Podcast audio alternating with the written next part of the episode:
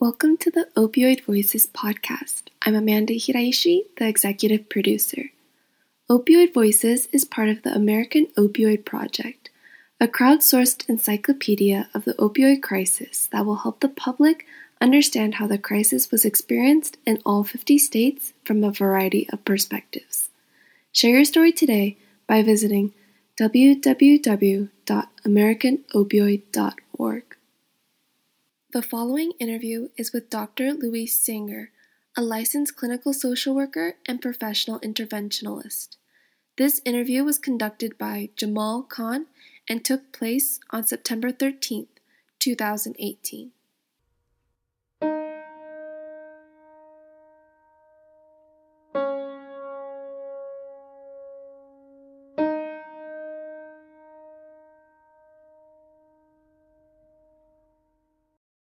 Dr. Stanger.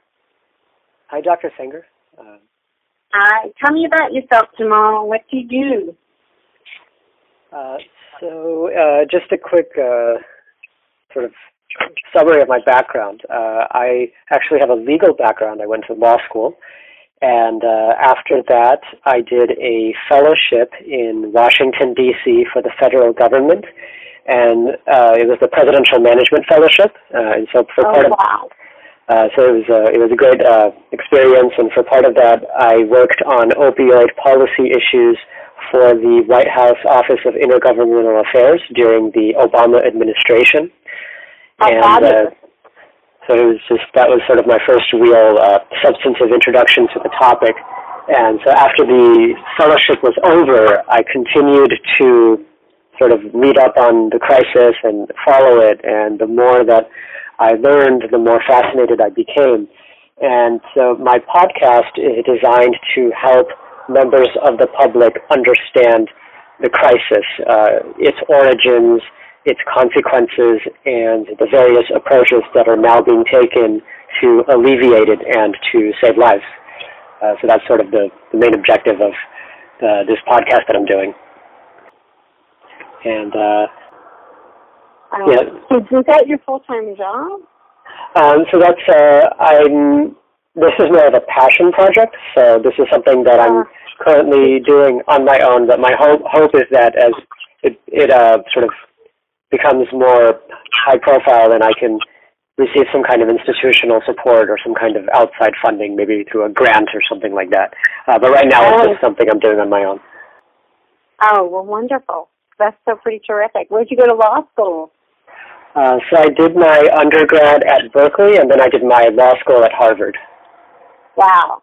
So did you ever go to um, any of the leadership study things, like with Heifetz and stuff?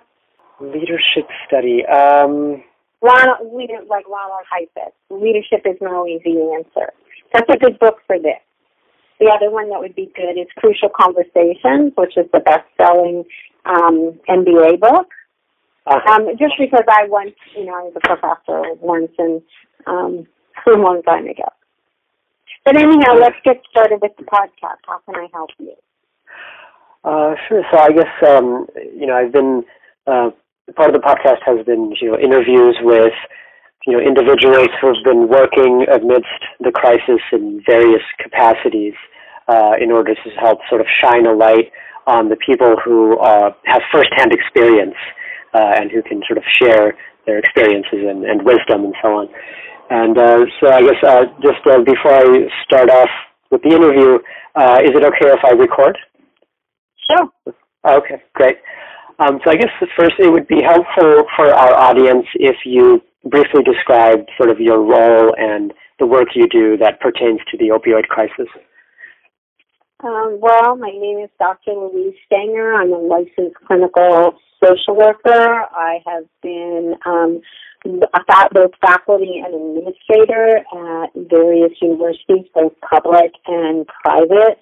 As a licensed clinician since 1973, my interest has been in two arenas. One is the one that you're very interested in, and that is the addiction field. By that I mean substance misuse, process disorders, chronic pain, um, which of course has a lot to do with the opioid crisis and sudden death, which also when I stop to think about it, has a lot to do with the opioid crisis since 155 people die each day from an opioid overdose um, with the epidemic or pan- global pandemic, which we are now experiencing. Clinically, I do several different things. Um, I work with families whose loved ones are beset with mental health, substance abuse, process disorders, and um, chronic pain, and helping them find the treatment that they must need. Um, I also am a trainer, educator, and keynote presenter. I present all over the country. Um, and I am an author and a blogger. I'm excited to say that Routledge, which you'll know is a textbook house, um, came to me, and the first textbook, it's called The Definitive Guide to Addiction Interventions, Collective Strategies, is coming out on September 26th. I do have a lot of Huffington Thrive Global blogs, Journal of Alcohol Studies, etc. And as a researcher or PI, I've had about $5 million worth of NIH, NIAAA, or Department of Education grants dealing with um, alcohol prevention or actually more globally community prevention. And I'm a mom. I'm a grandmother. I love, I'm an adventurer. Um, I love uh, Soul Cycle. I recently traveled to Bhutan, which I think is very interesting when we take a look at um, global issues. And I'm just actually honored and delighted to be with you today. Okay, great. Uh, no, thanks so much for that uh, great introduction.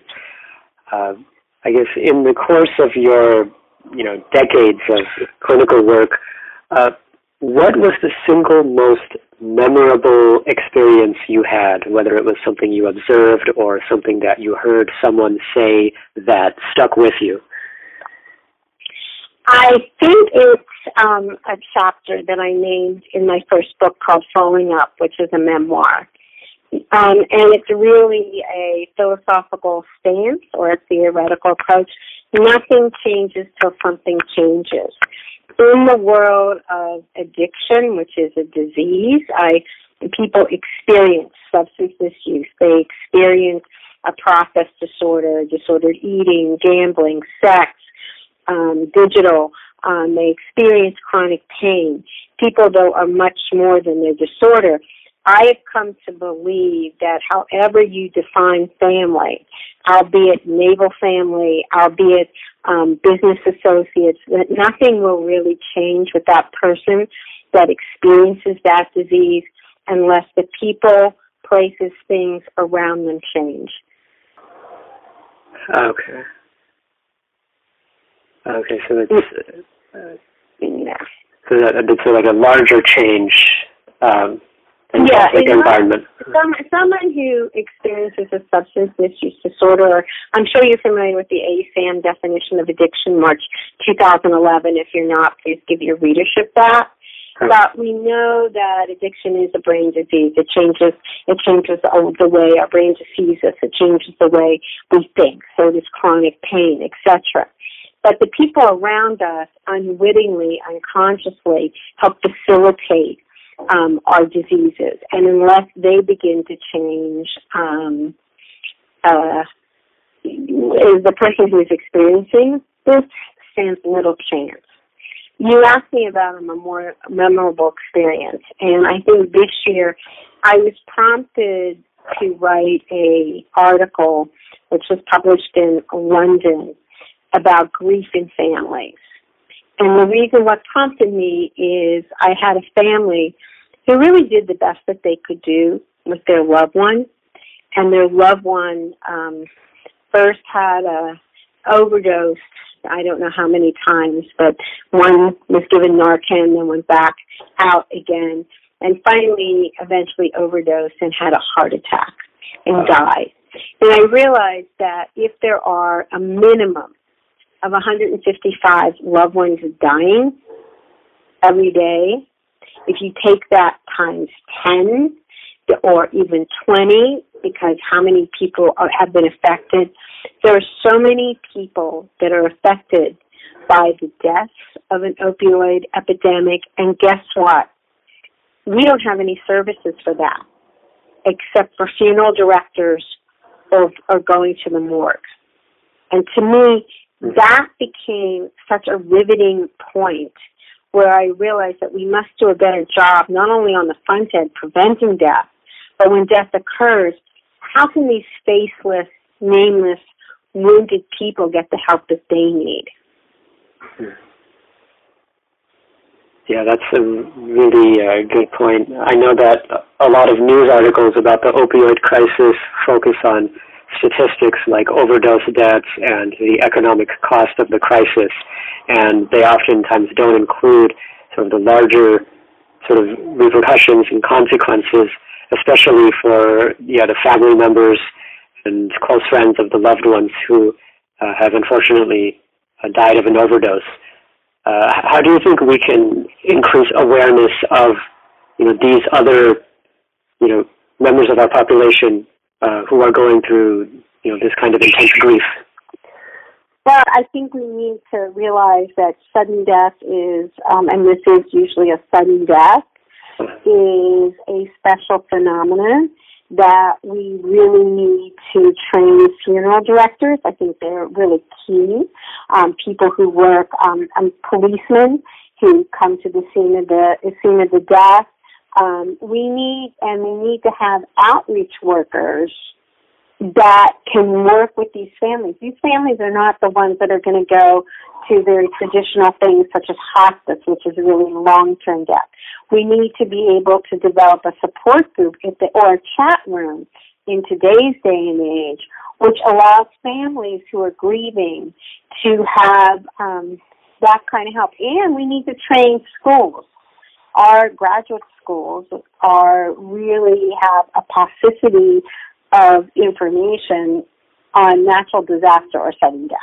And uh, really, the opioid epidemic appears to be a natural disaster. Mm-hmm. Uh, what do you think makes the opioid epidemic, uh, I guess, different from you know previous drug epidemics?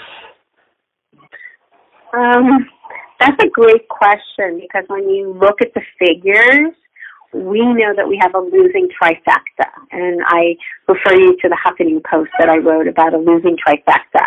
Mm-hmm. We have so many people, um, it takes longer to die from alcoholism, but one out of every three families in the United States is affected by alcohol. And we see alcohol as somewhat normative, okay, because it's legalized. And we're about to have, I will bet, um, I'll go out on a limb. We are going to have a losing trifecta with marijuana as well. Now, people will argue that marijuana in and of itself doesn't cause death, but it can lead to psychosis, it can lead to schizophrenia.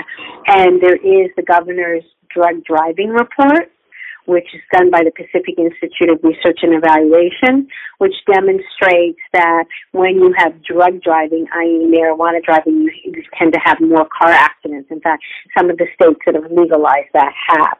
But I think what's so outstanding are the sheer numbers of opioid, how the opioid epidemic started, um, which came from um, really 2002 um, you worked for the Obama um, administration, but I'm sure you know that on October 31st, 2002, President Clinton, who was well-meaning at the time, set into motion in all emergency rooms and doctor offices that you had to, um, on a scale of 1 to 10, you had to announce what your pain is. Now, we know that pain is often seen as the fifth vital sign, the pain is subjective. Your 10 may be my 7. My 10 may be your 1. At the same time, it's all long been discussed right now in the public eye.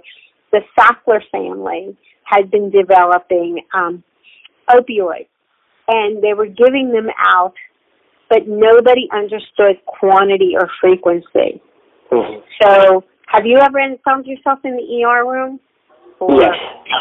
Okay, for a broken arm. So in 2002, if you had found yourself in an ER room and it, maybe you hurt your shoulder, or maybe you had back pain, or maybe you fell off a ladder and you ended up with neck pain, or maybe you were like me, you had knee replacement surgery. You might have at that point been given opioids and said, here, take them. But then next week you come back and you say, hey, you know what, doc? I'm still in pain. Well, nobody really understood quantity or frequency. So if I gave you one to take every six hours and you come back and you say, you know what, my pain's still at a 10, um, I may then be able to, I will then give you, say, take two every four hours. And um, I would have to go, the University of Arkansas did some great research on how many opioids you need to be at risk for um, dependency. Mm-hmm. And I believe it's if you have more than seven, ten days of opioids, you have a 10% or 20% chance of becoming addicted given all other things. So we had a perfect storm, so to speak.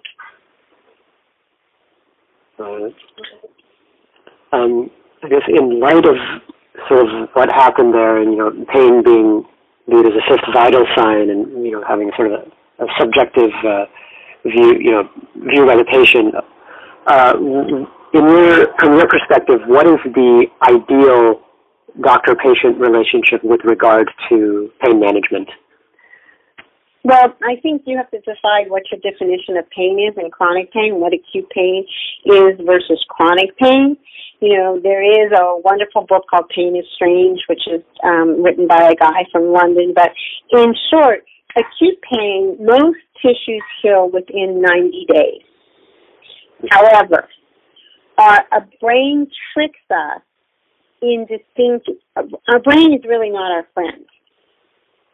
What happens is we become attached to the pain, and so then our brain is sending us signals. With opioids, I'm sure that, have you already discussed with your readership about hyperalgesia? Uh, not very much. No. Okay, so let me just go back. Just hold on one second. I just want to make, give you hyperalgesia is after a while. First of all, we know that chronic pain affects over 133 Americans or over one third of our population. And the annual cost of chronic pain is 635 million. It's more common among women than men, more common among older people. It's the number one cause of long-term disability. So concussions, facial pain. I just want to enunciate what it could be. Neck pain, accidents, hips, knees, um, and it could be low back pain, osteoarthritis, rheumatoid, migraines, fibromyalgia, pelvic pain, carpal tunnel syndrome. There's some studies which will say trauma, sexual trauma really gets related to fibromyalgia and other kinds of things. Um, there's low back pain, facial pain, and um, but what exactly is chronic pain? Pain that lasts longer than 12 weeks. And for the most part, that pain has been treated in terms of body parts. And today, scientists are rethinking what actual chronic pain is. Um, so when we talk about that, that's something that's taken longer than three months for healing, but it may be that someone's on opioids. The cause may not be clear because acute pain, the cause is really clear. Um, effects on behavior can be subtle and hard to understand. And with chronic pain, meds are only partially effective because there's multiple approaches that are needed. And the, with chronic pain, the side effects of treatment become harder to tolerate over time and interfere with normal functioning. So what happens is that our brain, and if we're taking opioids, we now are addicted to the opioids and we have something called hyperalgesia. So if you take pain pills, probably for 10, 10, 12, 15 days, you now have a chance of being addicted to the opioid. You'll know this because all of a sudden you're in pain, but your your hand might stand on it. It's called hyperalgesia. And over time, what happens is your brain now becomes attached to sending you pain signals, but it's not from the, the what caused it. It's because you now have become addicted or attached to chronic pain. We talk about that as an attachment disorder. We also talk about that when we talk about um, attachment to um, drugs or alcohol. People become attached to the alcohol drug, it's, and so they're craving. So that's what happens with chronic pain. Yeah. And the other thing that happens with chronic pain is anxiety and depression, as well as all your relationships change. Because now you're spending more and more time saying what you can't do, um, what's bothering you, and um, you really have it. So a lot, a lot of times when we see people who experience chronic pain, we see them as also having a substance abuse problem. We see them with anxiety and depression, which is mental health, and we may see them with some sort of process addiction or other, and they may also have had some legal problems as a result. I see. So it's almost like you know the chronic pain over time leads to these other problems with substance abuse and then you know, other consequences. Yes, and what happens is families feel really awful, okay? They feel really terrible. And they identify that the person is sick. Why? Because they keep going to doctors. In fact, what is it? 92% of all MRIs don't reveal anything, but they might go from doctor to doctor. They may, they may, and and physicians, you know, were trained. Well, if it doesn't fit and I want a pill, I need a more pill. Or they may be doctor shopping, or they may be buying over the um, counter. Um, if you want, I, later on, I can give you case examples of of, of chronic pain uh, patients. Mm-hmm. Yeah. So I think I know that with uh, you know there have been concerns that with efforts to cut down on opioid prescriptions. Uh, some people are concerned that the pendulum could swing too far the other way and could have uh, an adverse effect on patients who, let's say, have debilitating pain who could benefit from some pain relief. Uh, what's the best way to strike a balance between the two? Well, first of all, I think you need to have, um, there needs to be centralized um, pharmaceutical pharmacies. So if I'm suddenly living in the desert and I go over to CVS and I, you know, get a prescription, but then I go over and I ask another doctor or I go online, how does anybody know how many I have? The other thing is if I'm, you know, if I have glaucoma, if I'm dying of cancer, certainly if I have ALS, Lou Gehrig's disease, um, certainly um, those things are appropriate. I don't think anything is going overboard. I think that right now you have to take a look and you have to do a good family history. Tell me about your family. Learn about if there's a predisposition to an ism. Learn about like what is what is it that you know what is really chronic pain? Are you now attached to the pain, or do you really have something wrong with you that um, that demands attention? For a year and a half, I had the privilege of consulting at a chronic pain facility and actually created a family program for that facility. And I had opportunity to work with numerous people um, who would come in and their pain levels would probably be off the chart. Um, I can remember, um, and they had been in multiple treatment centers, so they had done things that really violated their um, standards. For example, one was a physician's wife. She had a lot, she needed a stent in her back. She had a lot of low back pain. But she had taken and she had become addicted to all the pain pills, so much so that she was writing prescriptions off of her husband's um, pad in triplicate, which stood a chance for him to lose his license and for her to go to jail. The system was very kind to her and allowed her to go to treatment instead, where she spent about six six or six six or eight months there, so that she could learn how to live life. she can learn. Pain's not going to completely go away, but you can do mindfulness. There's there's about seven different things that are really really helpful with chronic pain. The least of them is medication. Okay? Another gentleman that I remember so much, um, we'll call him Doug. He had been in eight treatment centers before he got there. The doctor said he needed back surgery. The doctor, he was not available. At the time, his mother was dying of cancer. And so there were a lot of opioids and lots of different pills that she could take from her. He had little children. He had a beautiful three-year-old little daughter that he wasn't available for because he was always high. And he had been already had a history of substance misuse, had a history of multiple doctors, of multiple things wrong with the back. And let me tell you, I watched him climb up high through high ropes. Because he saw, and I watched him so he can go to a 12 step meeting every day now. And I watched him learn techniques, whether it was mindfulness, whether it was meditation, whether it was breathing, whether it was, you know, yoga, whether it was chiropractor, whether it was acupuncture, whether it was cognitive behavioral therapy. Be a different person so he can be present to his loved ones today.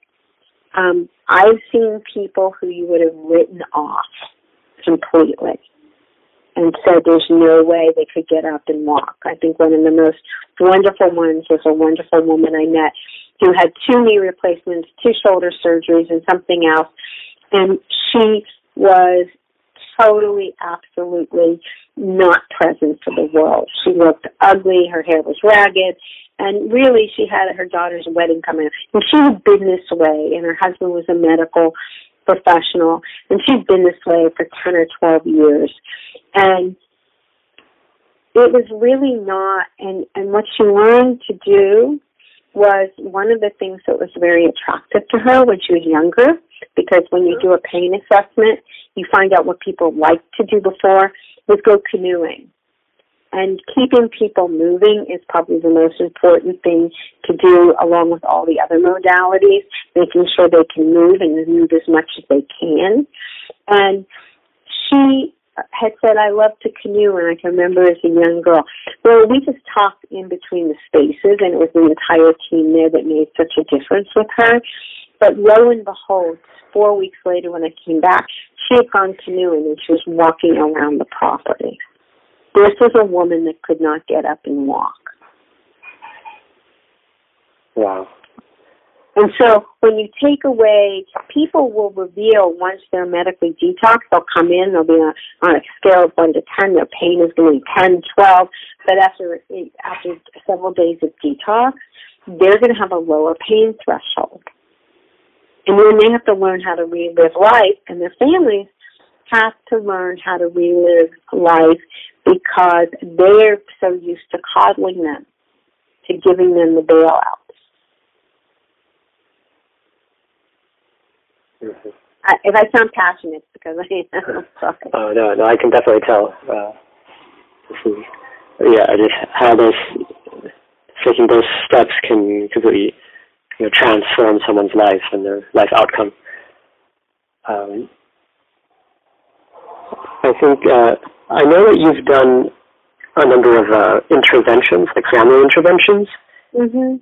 And I know that uh, you know, I know there there may be cases where you know the family members uh, are aware that there's a problem, but their loved one, who the intervention is for, may not necessarily be ready to acknowledge that there's a problem, or even if they acknowledge it, they may not necessarily be ready to, uh, I guess, uh, pursue uh, help, professional help. Uh, I guess in, in situations like that, uh, I guess how do you sort of approach the intervention in a way that makes them willing to reach out and get help? Well, I think that you have to do it compassionately and caring, and you have to believe in an invitational approach, not a surprise. These are wounded people, and so are their loved ones. Um, and some of their loved ones aren't willing for don't want them to get help either. So, because once you change one part of the system, you change the status quo. I mean, I use a very particular methodology that I have developed, um, which obviously, if you want, you can really it's really extrapolated in the book that's coming out um, September 26th. But I like to learn everything I can about the what I call the identified loved one, and that's not an original term. Others use that as well. Uh-huh. And what I try and do is it's really heart, hurt, and hope. And what I do is I interview all the participants of the intervention team and I ask you special individually. And the reason I do that is you can get a lot more in, information when you interview individually than if you put it in a group. And I ask them what's special about this person. What, what they, they weren't always like this. What made what makes your heart sing? Specific examples. And what's the tipping point? Um, what brought you to give me a call? Because people don't call me unless their hearts are hurting. They don't call interventionists unless they really don't know what to do. They've yelled, they screamed, they plotted, they've nagged, and they don't know what to do. And then what is it that you've experienced? And then understand that you can break into the confl- I, I use the word confabulation instead of denial that everybody has. And you're inviting someone to change. You're inviting someone to come to yes. Um, and for people like myself, um, the word no is only is is really considered just a, a conversation starter. A colleague of mine once shared with me, Eskimos have a thousand words for snow. We hear a thousand words for no, and yes, you know, you're leaving, you'll you'll be going to treatment. So you just have to go in with a mindset of yes. You have to go in with a way to break into that interior through love and compassion. Um, I just did it, um, an invitation to change this past weekend and the person does experience chronic pain. And really they were they were in tears after they heard their loved ones speak and so lovingly about them. And and, and we're ready to go. Is every intervention in the world easy? Absolutely not. But there's a lot of footwork that goes into them. Um, as a licensed clinician, I can understand really everyone else because I can assess the team because sometimes the team may have a saboteur and you may have to invite them to lead. Um, the other thing is matching people for good, right, the right treatment. Not all treatment centers are alike and certainly not all websites are truthful in this day and age of behavioral health. And then you have to also consider how much money does this family have that they're able to give? Are they insurance dependent? Do they have no money? So there's a lot of factors that go into not just doing an intervention, but picking the right treatment center. And then the most important ingredient as well is to what extent will this center or will I continue working with the family so that they can get the help they need? Mm-hmm.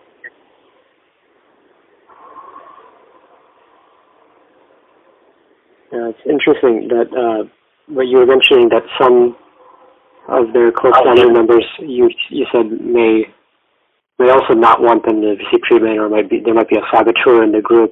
Uh, well, just think about it. It's not that they mean to, but unconsciously, everybody has identified this is the problem person, right? Mm-hmm they're there for the grace of God. So I, but in when you look at family histories, you're going to find trauma in other people. You may also find that they also may be abusing a substance. Maybe it's not opioids. Maybe it's alcohol. That, but but if I'm considered the perfect person or the perfect child, and my brother or sister is really the one that has the problem, if he gets well or she gets well, what happens to my family position? Mm-hmm.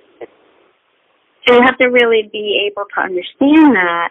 And then what happens to the mom who, um, you know, every day she had a reason for living that she made the food or she put the pills in the box. And now all of a sudden she doesn't have that role anymore, even though she hated that role. So she said. So unconsciously people identify around unidentified loved ones. And so all their behaviors get to be switched. I see. So this kind of a, uh, it, this, so it's like being an interventionist, uh, you know, it's a role that requires, I guess, not just you know, working with a substance abuse disorder and mental health and so on, but it can expand to these other sort of, I guess, psychological factors and interpersonal yeah. factors and so on. I mean, that's why I'm excited that I wrote that Routledge came to me and I'm writing a textbook. I mean, my hope is, my intent is that it gets adopted by graduate schools like social work, MFT, even law schools. Um, that it is a living document with an ebook because there has been nothing written for academia before. And a lot of people, I mean, interventions come in all shapes and sizes, all backgrounds. There's only a certification, um, not a license. And I'm not saying that there's some really, really fabulous folks in the field and I make mention of them, but I really think, I really believe having a clinical background when you're working with this multi-complex families is a must. Mm-hmm. It's not as simple as getting someone from A to B. And with these interventions, do you find that you, know, you have to do follow-ups over time to sort of? Yeah, so I won't. I have. I'm sort of persnickety, but I won't work with a family unless they agree to, um, you know, some solution-focused coaching as part of the um, as part of the um, expert as part of the agreement. I'm not interested anymore because I know that if we don't follow up over time, the change it what is evidence based change takes between 66 and 90 days. So that means or everybody has to change. And if you're not willing to work over time, I think that, or you think that you can send someone for 30 days and it's sort of a spin dry and everything's going to be all better and you don't have any back work with whoever's really important to them, mm-hmm. I don't think it works. And I think we need a really, you know, on a, on a public level, we can set up centers, we can set up massive centers where there are family programs run, where, where people have an opportunity to succeed.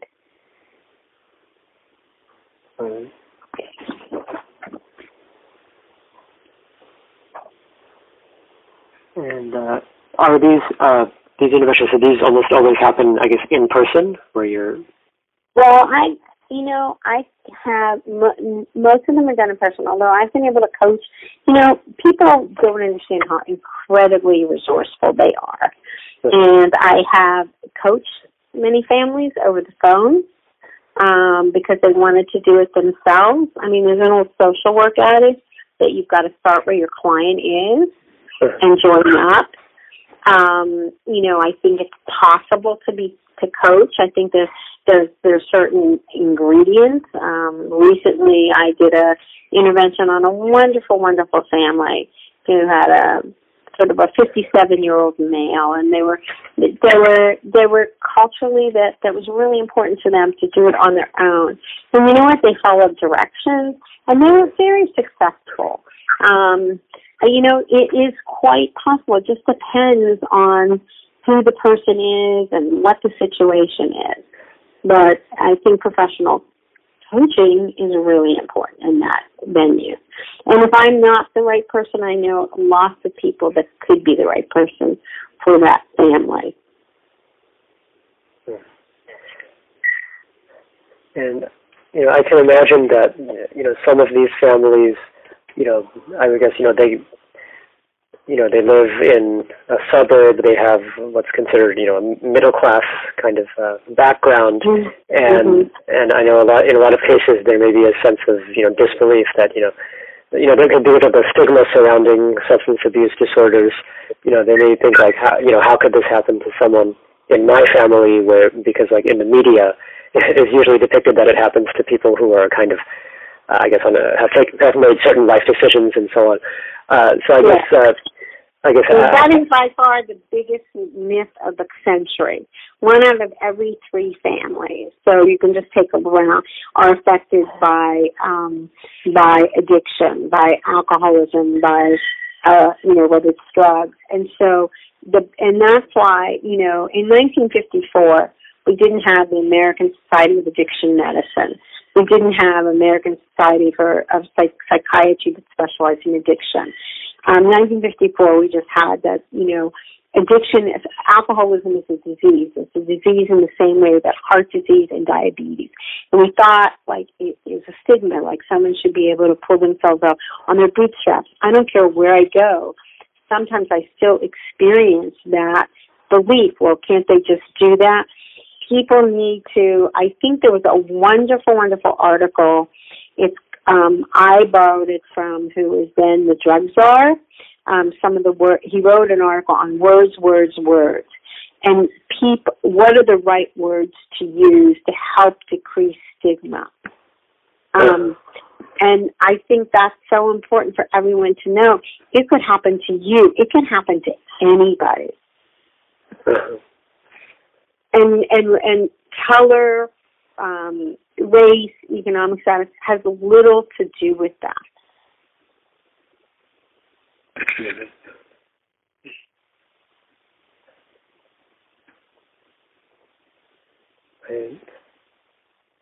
It was interesting the analogy you made uh, with um, you know diabetes or heart disease. Uh, you know that these are you know it's that it's commonly accepted that you know the patient who has these will go and you get the right treatment and you know and then that's it, right? Uh, uh whereas with and actually, uh, do you know what the most resistant disease to treat is in the United States? If you had to pick between um, addiction, heart disease, or diabetes, which one would you pick? Um, yeah, I'm not sure. It's diabetes. Uh, some, in fact, there's a wonderful strategy called motivational interviewing, which was developed by Doctors Miller and Doctors Rollnick. Miller is a psychologist. Rollnick was an MD. Called motivational interviewing. How do we join up? How do we roll with someone's resistance? How do we essentially get to yes? It's a strategy, and it was developed in hospitals with diabetics. It's used very effectively in um, with um, people who experience a substance misuse disorder and chronic pain as well. And so what we need to do is get rid of this. People are much more than their substance misuse. They're much more than that. They're, they're a person. They might be a mother. They might be a sister. They might be a brother, a husband. They could be a lawyer. They could be um, a bus driver. They could be a construction worker. Um, they can be a student. Um, they can they can be so funny. They can be talented. They can be a singer. They can be a dancer. People are much more than whatever that other label is, and people experience a substance misuse disorder. People experience chronic pain, um, but they are so much more. And so when I work with people, I talk about people experiencing. I don't call anyone an alcoholic or an addict. That's a self label that you get in a 12 step group, which is wonderful, but it's a self label. Mm-hmm.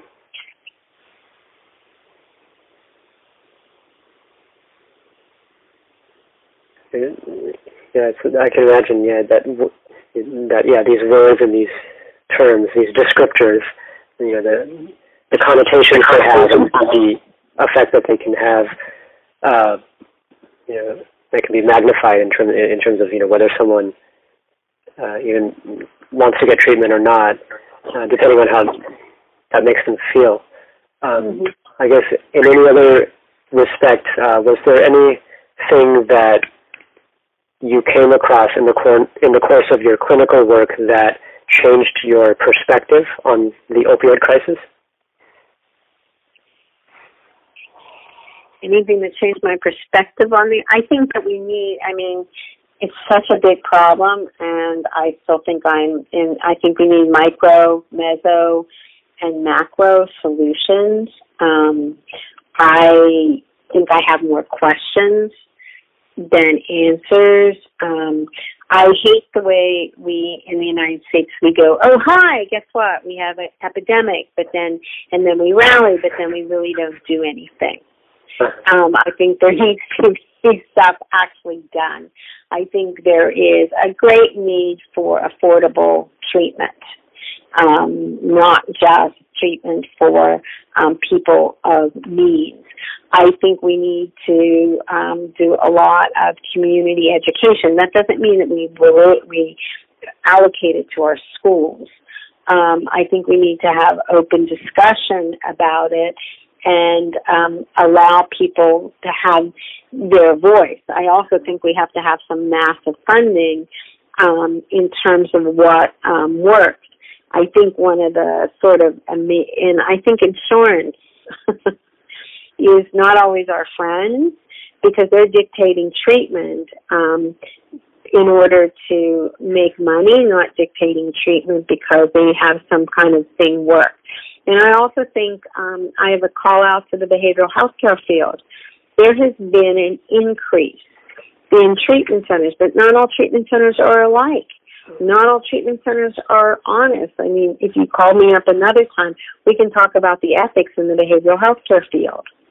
I mean, this is a billion dollar business, but we, but they are in the business of trying to save people's lives, and they need to do it with qualified staff with the right kind of um, uh, only qualified staff, with the right kind of treatment, and to make this something that can really work, not just take someone's money. Right.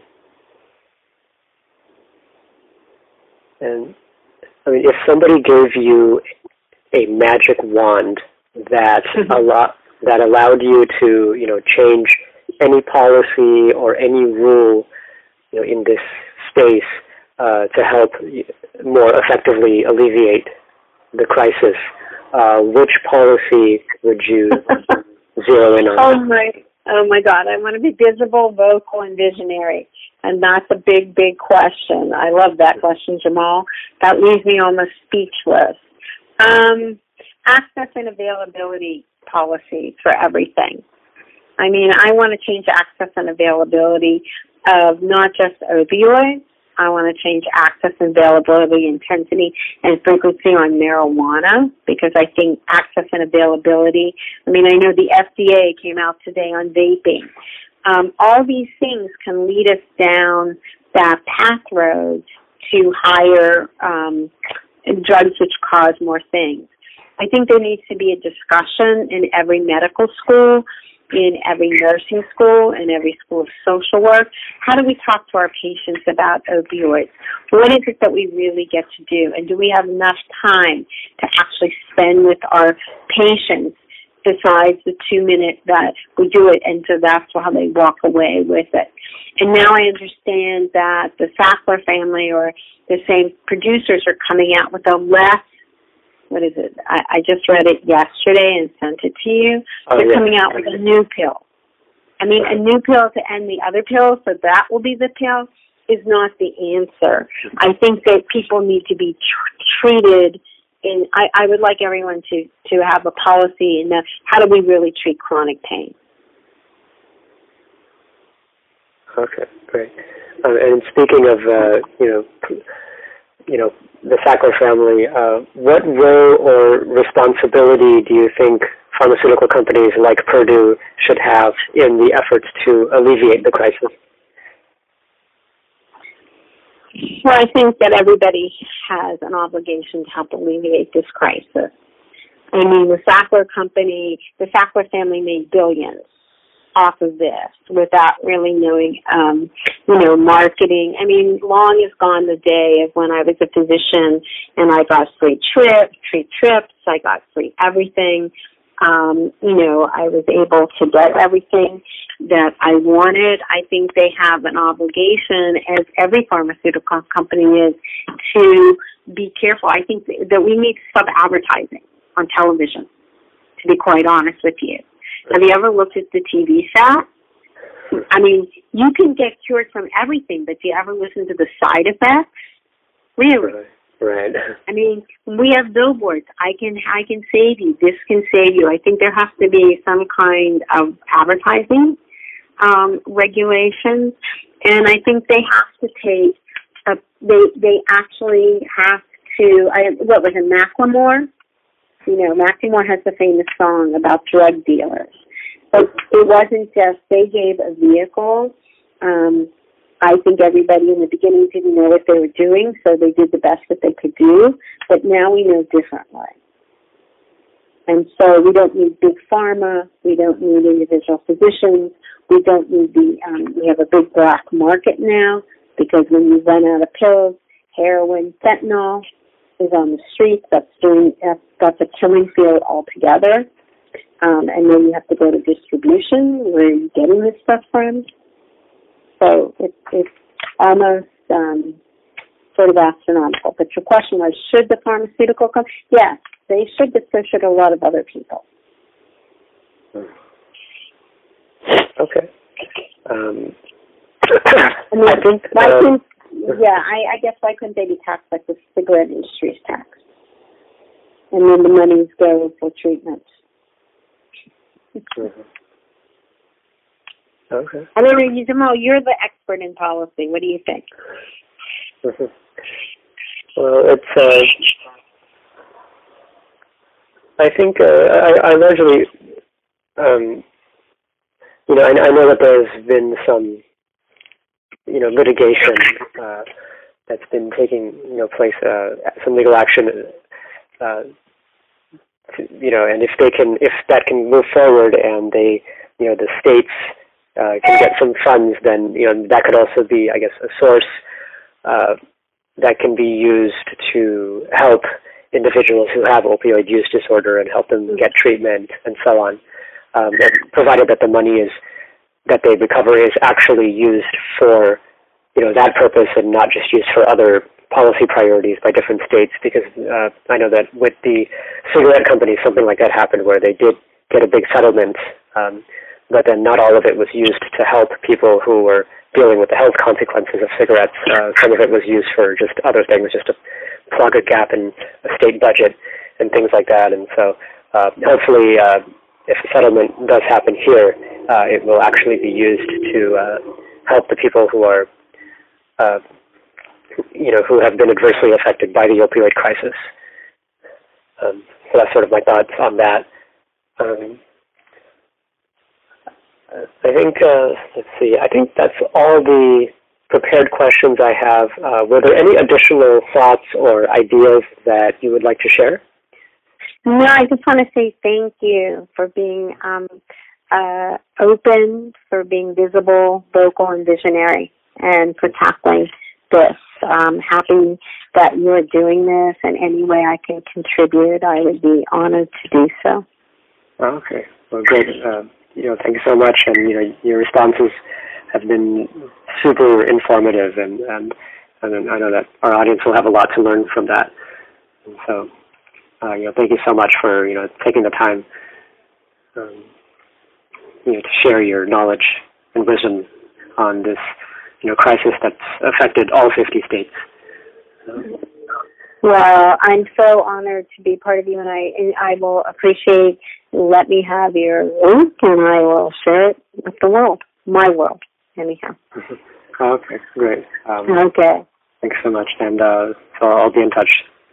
Thank you. Okay. Thanks. Thank you very much, Jamal. Bye bye. Thank you. Goodbye.